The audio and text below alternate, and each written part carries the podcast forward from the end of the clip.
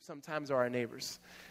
And then today we're looking at verses 16, excuse me, verses 15 and 16, and it's really simple as Paul is talking, not just addressing individuals, individuals, but he's addressing community of people, people collectively. And essentially what Paul is saying in these in these two verses is it's not about you, it's about others. And so, if, if, just even at the beginning of my sermon, I can say, hey, if you guys want to know what I'm going to talk about, if you don't pay attention for the next 28 minutes, if you fall asleep, like some of you do right, right around over there, um, can see you. No, I'm just joking. It's not about me, it's about others. It's not about you, it's about others. If you want to, what did he talk about? That, that would be it. And so I want to read the verse and ask the Holy Spirit to guide our time. So, verses 15 and 16. Rejoice with those who rejoice, weep with those who weep, live in harmony with one another, do not be haughty, but associate with the lowly. Will you pray with me? Heavenly Father, we thank you for the Holy Spirit. And without the Holy Spirit, it is impossible for us to live the life of Christ and to follow Jesus.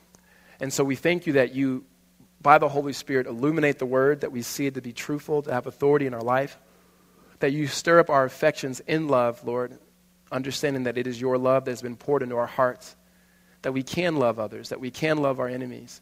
And even today, we can realize that, that self love is not what you've called us to, but is loving you, God, and then loving our neighbor. And so, help us to see that as we engage emotionally, as we engage with tasks and with our hands, and as we have an honest assessment of who we are, Lord, in light of you being the standard. We thank you, we praise you. In Jesus' name, amen. Um, it is football season in, in, our family, and I'm sure in your family too. And I know not all of you guys are sports fans. You should be. But um, it's just like when, like, football season is a national holiday for my family. It lasts from August to January, and we are all about celebrating it. And anything that I can do to get my kids engaged, I try to. And not just because, like, I want my kids to play football and maybe go to ASU and, I don't know, get rich. I don't know. That's not, that's, that's not it.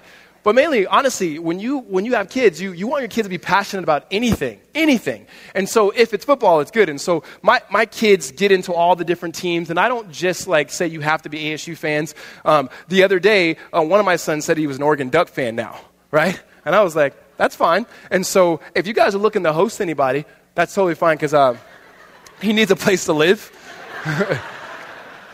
and and so there was this movie that, that came out. It was a football movie. Uh, um, it's uh, it's uh, The Game Stands Tall is the name of the movie. And it's supposed to be like the next Remember the Titans. Not even close. But a good movie, right? And I'm thinking, you know what? We'll bring the whole family. Like, well, we haven't gone to the movie theaters as a family, and we'll, we'll go watch it. And I just, one, I want, I love as a dad seeing how my kids react to things. And the story is based off true events of a particular school um, in Northern California that won like 13 years of like not losing. 13 years of not losing, right? Which is incredible. And, and I knew it because I knew the school. I knew people that went to the school. And I, and I was like, this would be fun. And I knew the values that this coach that the, the movie was surrounded around. I knew the values that he taught. And I thought, this would be good. So we get into the movie theater. And I forgot that in the movie, because this happened in real life, one of their star players was murdered the day before he was supposed to go to college and play football at University of Oregon. And so they show this scene where the, the guy gets shot, and I'm thinking, ooh, three and a half year old, five and a half year old probably should check this out, right? And it's really sad. And they're at the funeral, and it's really sad. And so I look back and I look over, and my wife, she's crying, of course, right?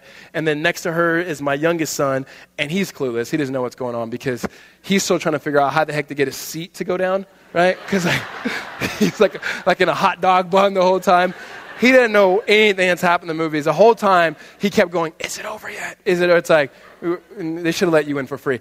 And then, and then my oldest son is to the right of me, and he's bawling.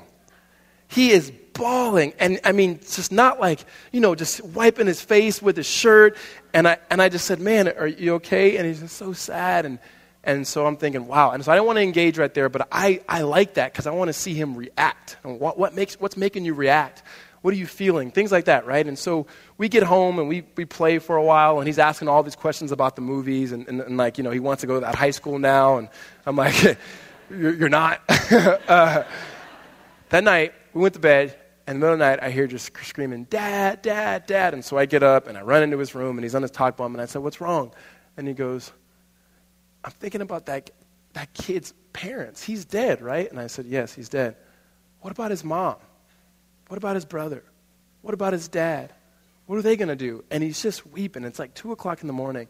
And I prayed with him, and I put him in bed, and I thought, I love that. And the reason why I love that is I love it that he could feel for somebody else. I love it that he's at five and a half, somehow he can feel for that. And you know what? Going into the, that movie that day, Noah told me what he wanted. He was telling me what he wanted to be for Halloween. And so we need to get him a costume for that. He was telling me what he wanted for his birthday, which, by the way, is not in, until February. Um, and it was just like what I knew. The rest of the day, nothing. Nothing. There is, there is something of the nature that when you are drawn into somebody else's situation and you can step into their shoes, you begin to think of yourself less. That it's not so much about your needs, it's not so much about what you need to do, not so much about what you need to get done, not, not so much of the, like everything that's happening in your life, because somehow you've been able to put yourself in somebody else's shoes, that you're able to understand them, that you begin to think of yourself less, and there's actually more joy in that. Like it's exhausting just imagining what life could be like for you. How much better if these things will happen for you as opposed to being exhausted and pouring yourself out for somebody else. At the very essence of who we are, created in the image of God, is that we are made for others. Whether you trust in Christ or you follow Jesus or not in this room, you are created in the image of a triune God who, by his nature, is self giving. That the Father looks at the Son and gives him and shares love with him for all eternity past and that the Son shares the same love to the Father and the Spirit, and the Spirit begins to manifest that love from the Father of the Spirit, and that you have this, this self giving nature of God never turning in on Himself, Father, Son, and Holy Spirit, and that creation in itself is an overflow of that love that we may be invited to understand that love. And in human rebellion and sin, we separate ourselves from that. But the very heart of the gospel is God Himself pursuing, sending His Son Jesus in order that we may have life, giving Himself to serve us that we may have an understanding of relationship with God in this love.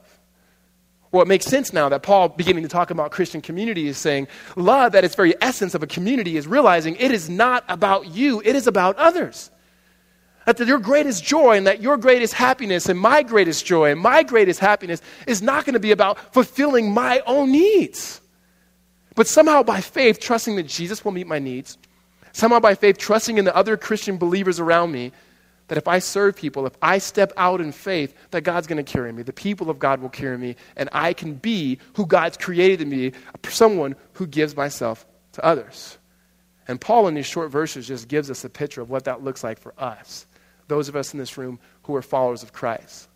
And the first thing that he talks about here is talking about this emotion and how we tether ourselves to others. If you read with me in verse 15, it says this Rejoice with those who rejoice and weep with those who weep. I love that verse. Rejoice with those who rejoice and weep with those who weep. At first we go, oh, it's easy. Be excited when people are excited. Awesome. And then be sad when people are sad. Awesome. No, no. It's far deeper than that.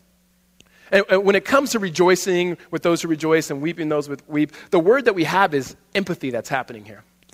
And if you're like me, you're always confused with what's empathy and what's sympathy. I always get them confused, right?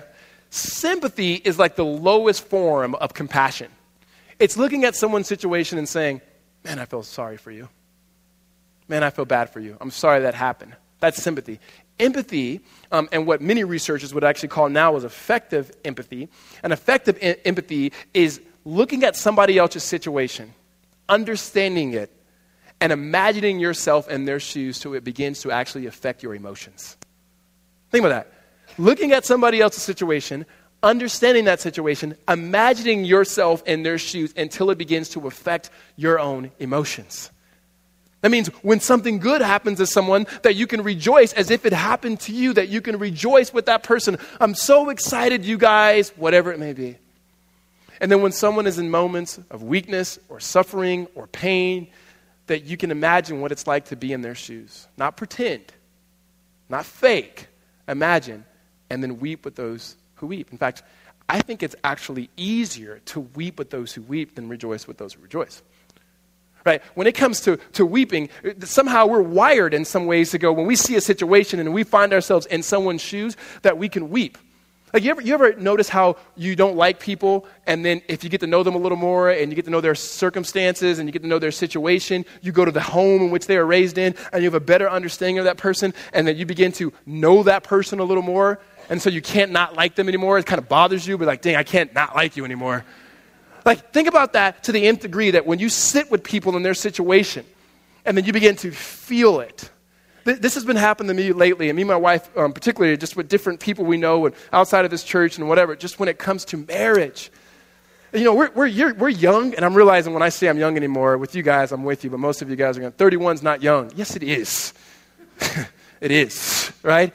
And this congregation that feels old, but when you're 31 and you're with people whose marriages are falling apart, are gone, like you can't help but look at a person who is saying, I still want to be married to this person who doesn't want to be married to me.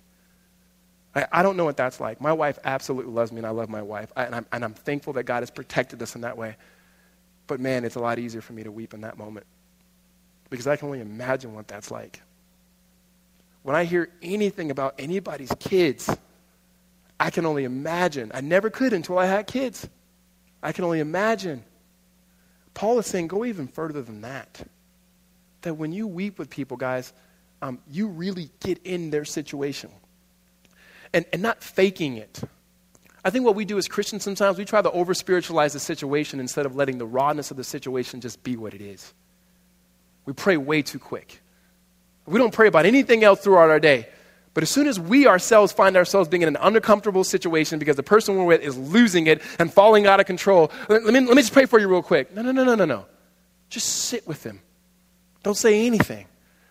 Don't, don't bring up a time when you remembered when you used to cry like that. Don't bring it up. Like we always talk about in pastoral training, when you go to a hospital visit, don't go in there talking anything about you. It's not about you, it's about them. Don't go, oh, I remember what it was like when I was in the hospital. You're not in the hospital right now, right? It's being with people. When I, and I'm not saying don't pray. I'm just saying what we do is this. When we're in a moment with people, because it's uncomfortable for us, we want to think about, yeah, but you remember Romans 8 28. God's working this out for the good as there's like beeping noises from the hospital machine, weeping and tears. Listen, I'm all about God's word. That may not be just the moment to throw that little Romans 8:28 pill. He's working it out. Right now it doesn't feel like it, all right? Just be with people there. You know what it's like? It's like when Jesus is with the woman who's caught in the act of adultery. She's caught. And these men bring her to Jesus and they're like, you know what? Deuteronomy says we got to stone her. What do you say? And you know what Jesus does? It says that he, he kneels next to this woman who's on the ground. He kneels next to this woman and he starts writing in the sand, right? Meaningless things. And, and plenty of writers have said, What is he writing? What do you think he was? Who cares? It doesn't tell us. What we do know is this woman's weeping and Jesus is right next to her. Before he says, Go and sin no more, before he gives her opportunity to follow him, he's just with her. That's what Paul is saying. We got to be with people and imagine what it would be like for us. And sometimes people don't need you to say anything other than, I don't understand, but I'm here with you. Weep with those who weep. I think that's a little easier for us sometimes, though. Rejoice with those who rejoice. That's harder, right? We don't rejoice with people. We think we do. Oh, I'm happy for you. When really you're like, no, I am not, right? Like, I wanted that, right? We, we, we don't do that. Like, you don't see people really tethering themselves to somebody else. Like, when's the last time you saw a bumper sticker that said, My friend's kid was student of the month? Right? No. You don't have it. And then, like, the subtitle was like, My kid just didn't make it, right? It's like, like ne- never. You don't see that bumper sticker. We don't rejoice with those who rejoice. When we rejoice with people, it's usually we can rejoice because we've already had it. Whatever it is they got, we're like, ah, oh, took you that long, huh? I'm happy for you, right? in this very condescending way, or at best, the way this plays out is when, um, and, and especially in a young congregation like ours, is when you're the first kind of people in your friend group to get married. As soon as a person gets married, what does he want?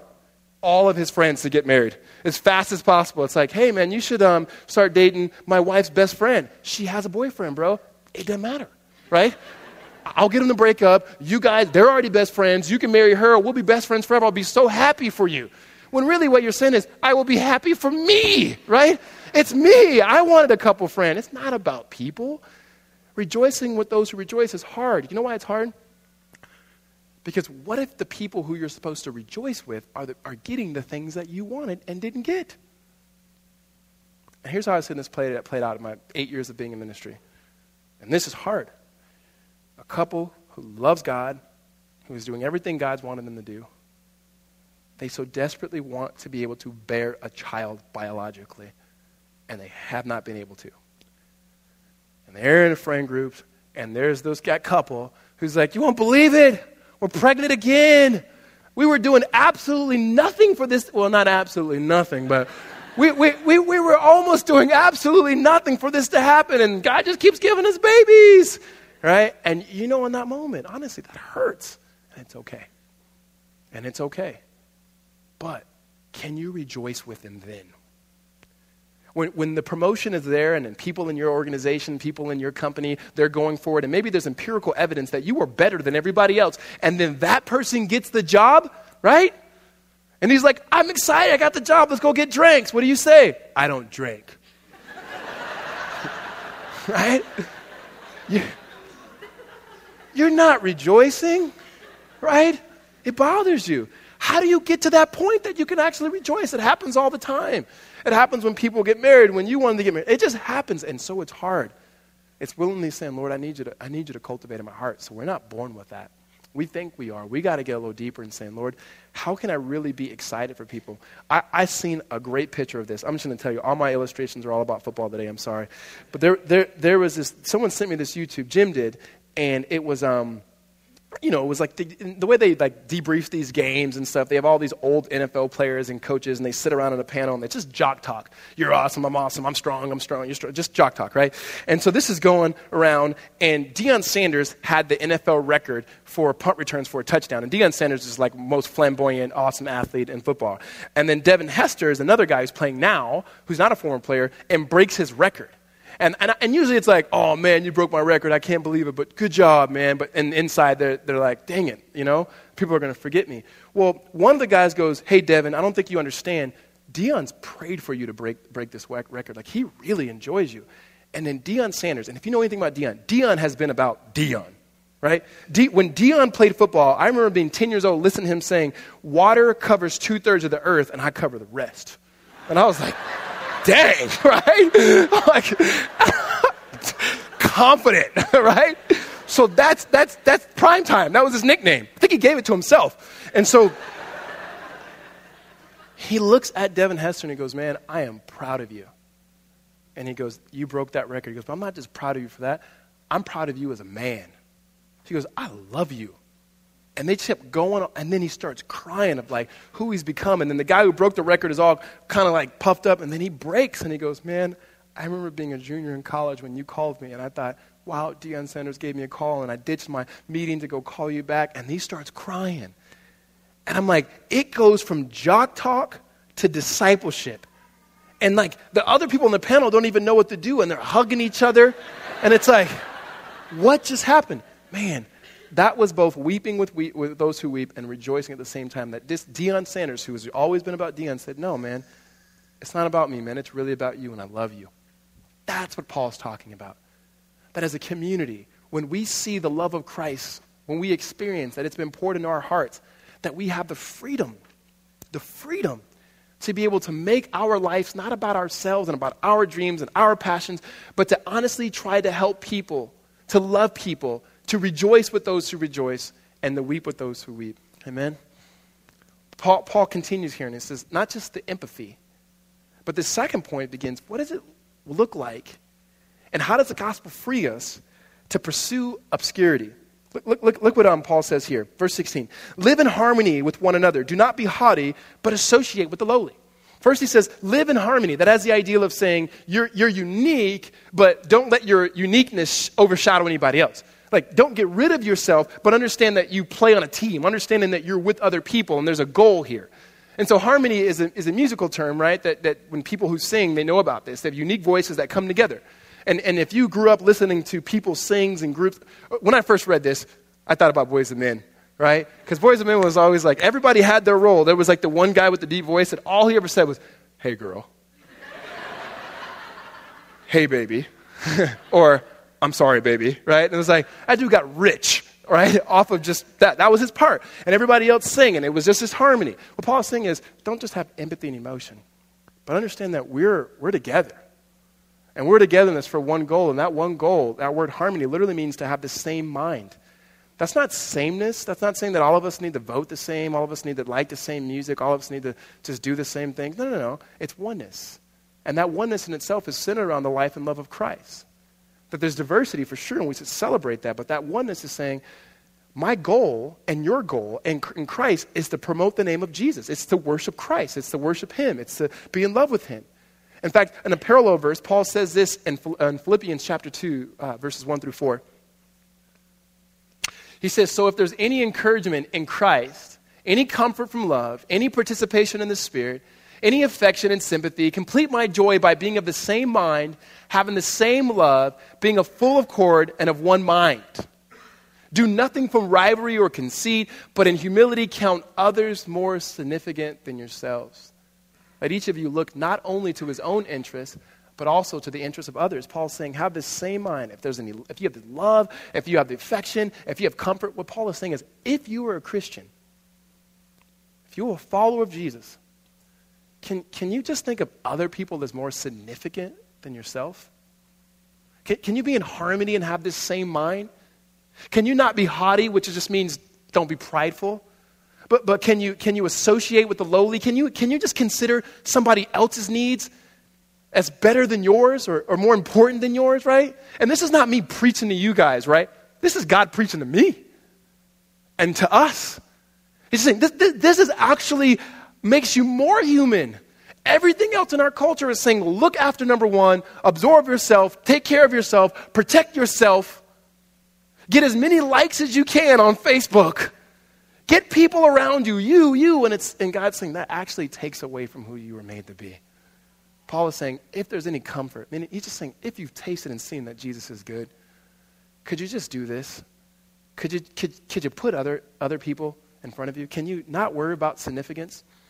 And that's hard because we're in careers, we're in jobs, we're single people pursuing people to, to be noticed so that we may possibly be married, that we need to be noticed. I mean, I don't just go into a job and say, Do you have a resume? Listen, I don't want to brag. So I'm not going to tell you what I've done. Okay, well, you don't got a job, right? Like, the, the, what is he talking about here is the posture that you have. Is the posture you have that you willingly put other people before yourself, that you realize it's not about me. That's, that's what he's talking about. It's saying, it's saying in, the, in the greater good of people, in the greater good of the community, that when we have the life and love of Jesus in us, it's saying, you know what, we're together in this, and I'm not trying to one up you. And that happens all the time within Christian circles. We try to one up people. Oh, you read Leviticus? Hmm. I read it twice. We, we, we want to we wanna one up people, and Paul is saying, no, no, no, no, no, no, no, no, no, no. That's not it at all.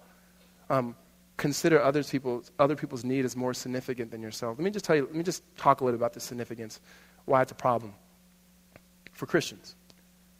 Is that we follow Jesus. That's the essence of our religion, is we follow this man named Jesus who was the Son of God. Jesus, Jesus was the biggest reject. I mean, his own family family's like, really, don't, don't say you're, son, you're God's son. He's like, I am. His own friends turned his back on him. Jesus, Jesus was hated so much that they murdered him, right? That's, that's the one who we follow. So we follow. The biggest reject.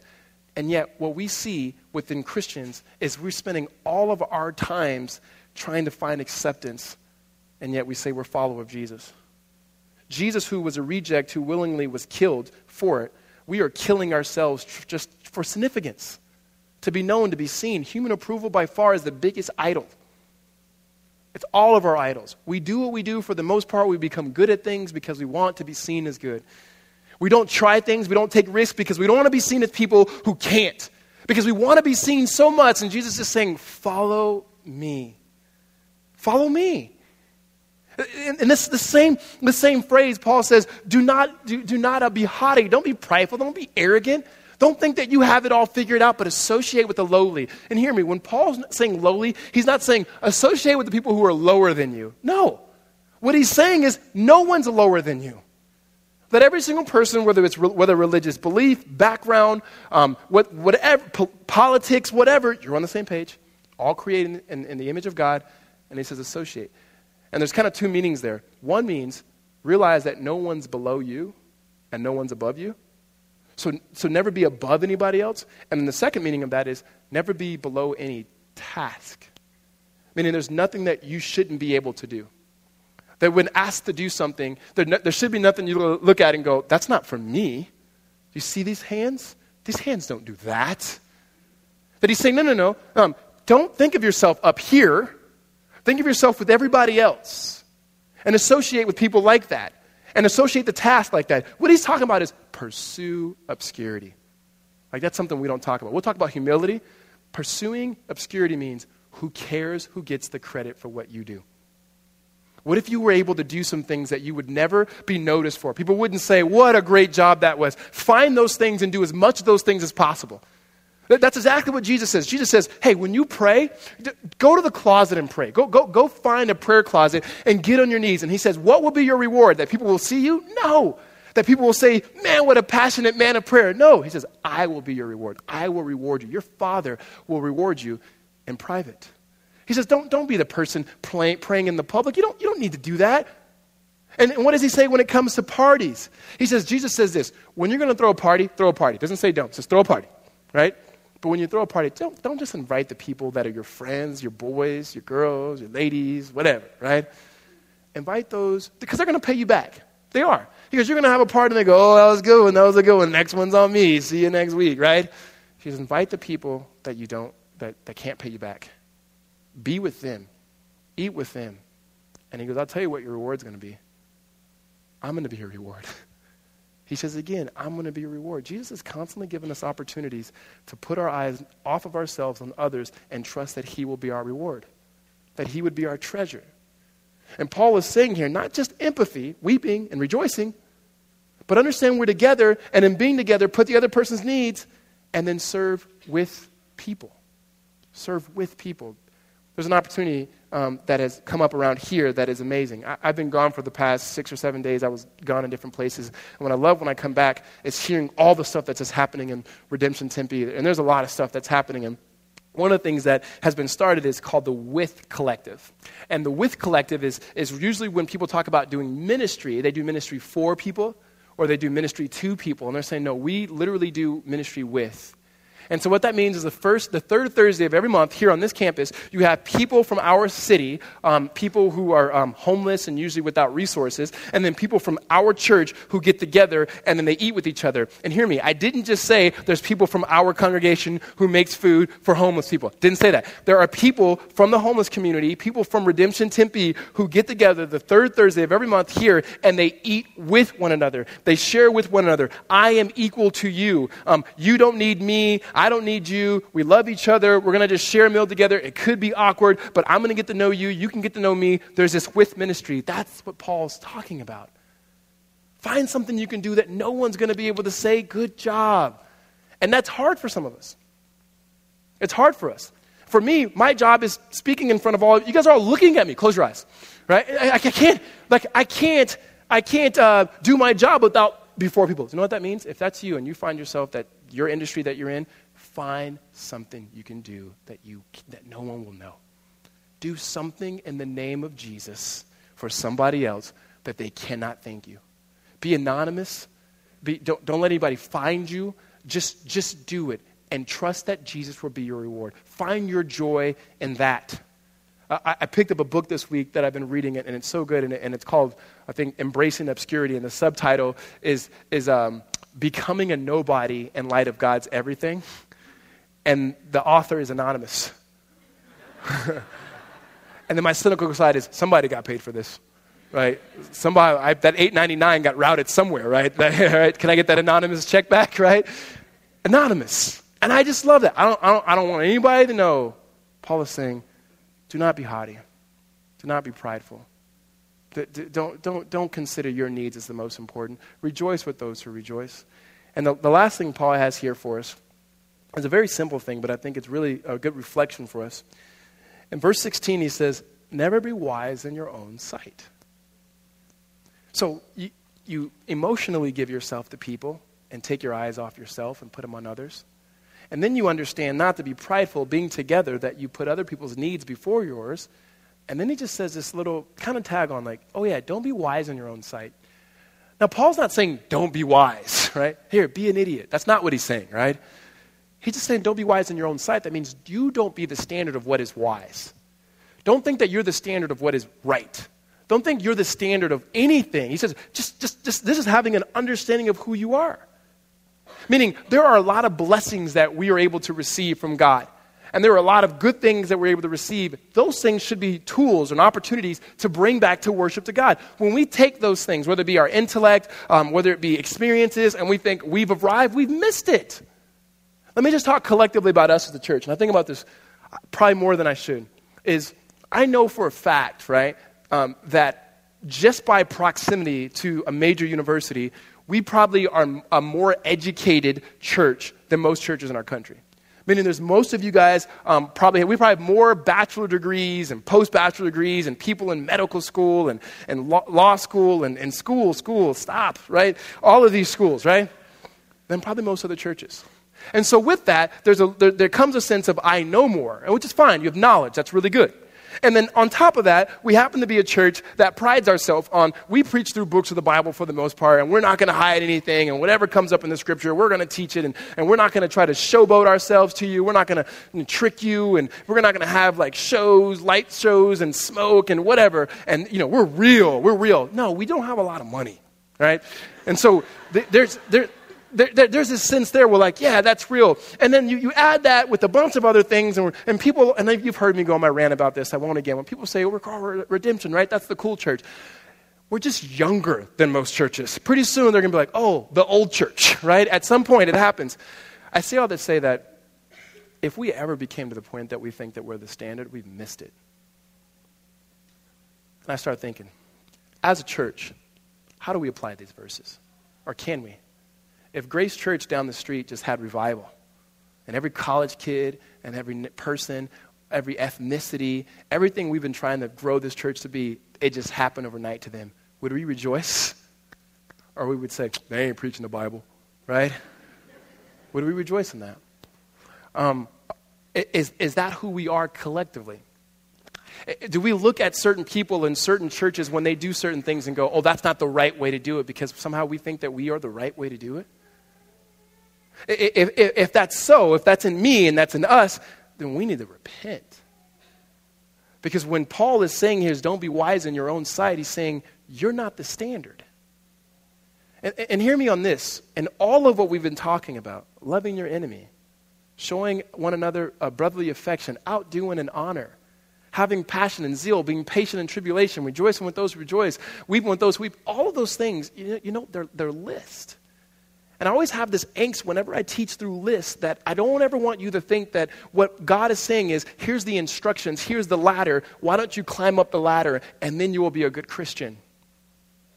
So, so, so understand this. One, the standard is not you, and it's not me, it's not redemption. We're not the standard.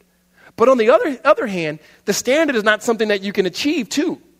The scriptures, as beautiful as they are, are not the standard right? You can read the Bible all day long and still not get it. And so it's not something that you are by nature, I'm the standard, or things that have been given to you in that way. And it's not something you can achieve, but over and over the scriptures, the scriptures themselves point to the standard, and the standard is Jesus. And Jesus is the one who is the ultimate one who shows empathy. Jesus is the ultimate one who shows obscurity. He's the Son of God, and he moves into the most broken neighborhood around. It says nothing good comes from this place. And Jesus is saying, that's where I want to go. He got the pick. He's God. That's where I want to go. That Jesus is the one who loves his enemy. He hangs on the cross for us. That Jesus is the one who shows empathy. He looks at his friends Lazarus and his friends weeping, and what does he do? He weeps. He puts on flesh. The standard is not something that we just become. The standard is not something that we can achieve. The standard is Jesus, and Jesus is not someone we become or someone we achieve. Listen to me. Jesus is someone we follow. Jesus is someone who has given us his life. That the, all Paul is calling us to as a congregation is to be followers of Christ collectively. It's called discipleship. That love in its essence is understanding the love of God in which he's given us, and that we reflect that love towards God and our neighbor. That we take our eyes off ourselves and say, it's not about me, it's about others. And I can only do this as I walk with and follow Jesus who was in me by the Holy Spirit. Amen? That we collectively walk with Him. He is our power and He is our strength. He is the standard. And He's not saying, here's the standard, you better do this. He says, here's the standard, here's what I've done for you. Follow me in my power and in my strength by the Holy Spirit. Amen? I want, I want to leave you with one illustration for what this looks like of us following Jesus in love. As we wrapped up this whole love series before we jump into Romans 13, I was. Um, um, with the, the ASU football team. I do chapel stuff with them. And the guys have to wear ties. And they, so they go to the games, and so these guys are coming out, and their ties are all jacked up, right? And I'm with this guy who's there, and he just makes this snarky comment like, I wish these guys would learn how to tie a stinking tie. He used another word, but I won't use it because I'm saved. And, uh, and, and he said, I wish they learned. And I stood like, and I, I was just bothered by this. You know why? Because I never knew how to tie a tie. And I look at him and I said, dude, how do you know how to tie a tie? And he goes, man, my whole life, man, my dad tied my tie for me until I figured it out myself, and then I was able to tie my tie. I'm like, wow, that's amazing. I said, what if they never had dads to actually, you know, tie their ties for them? What if they weren't just as lazy as you think? And I said, let me just tell you the truth. I said, I've never learned how to tie a tie until recently. Um, I'd always have a friend of mine tie a tie, and I'd leave that tie tied forever.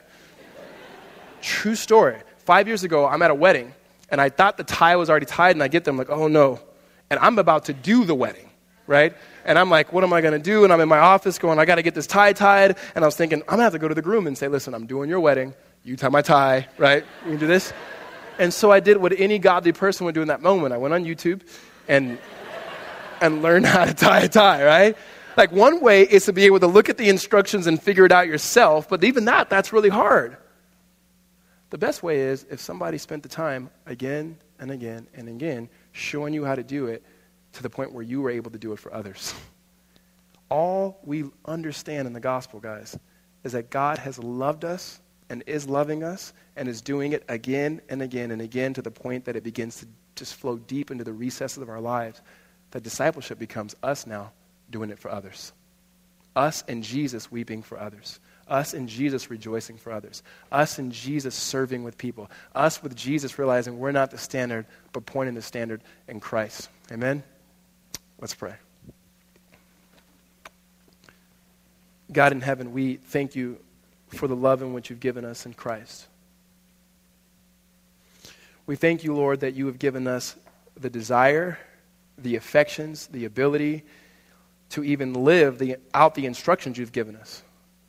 For apart from your power and apart from your love and apart from your spirit, those instructions would just be daunting and crippling and they would crush us but in you, Lord, that give us opportunities to trust that you are our reward. I just pray, Lord, today, help me, help us to be people who are constantly thinking about others.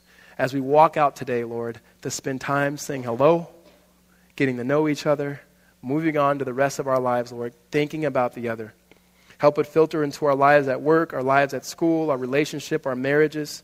Lord, to care for the people around us and just we would remind ourselves that this is the same love and the way that you've loved us. That you would empower us. In Jesus' name, amen.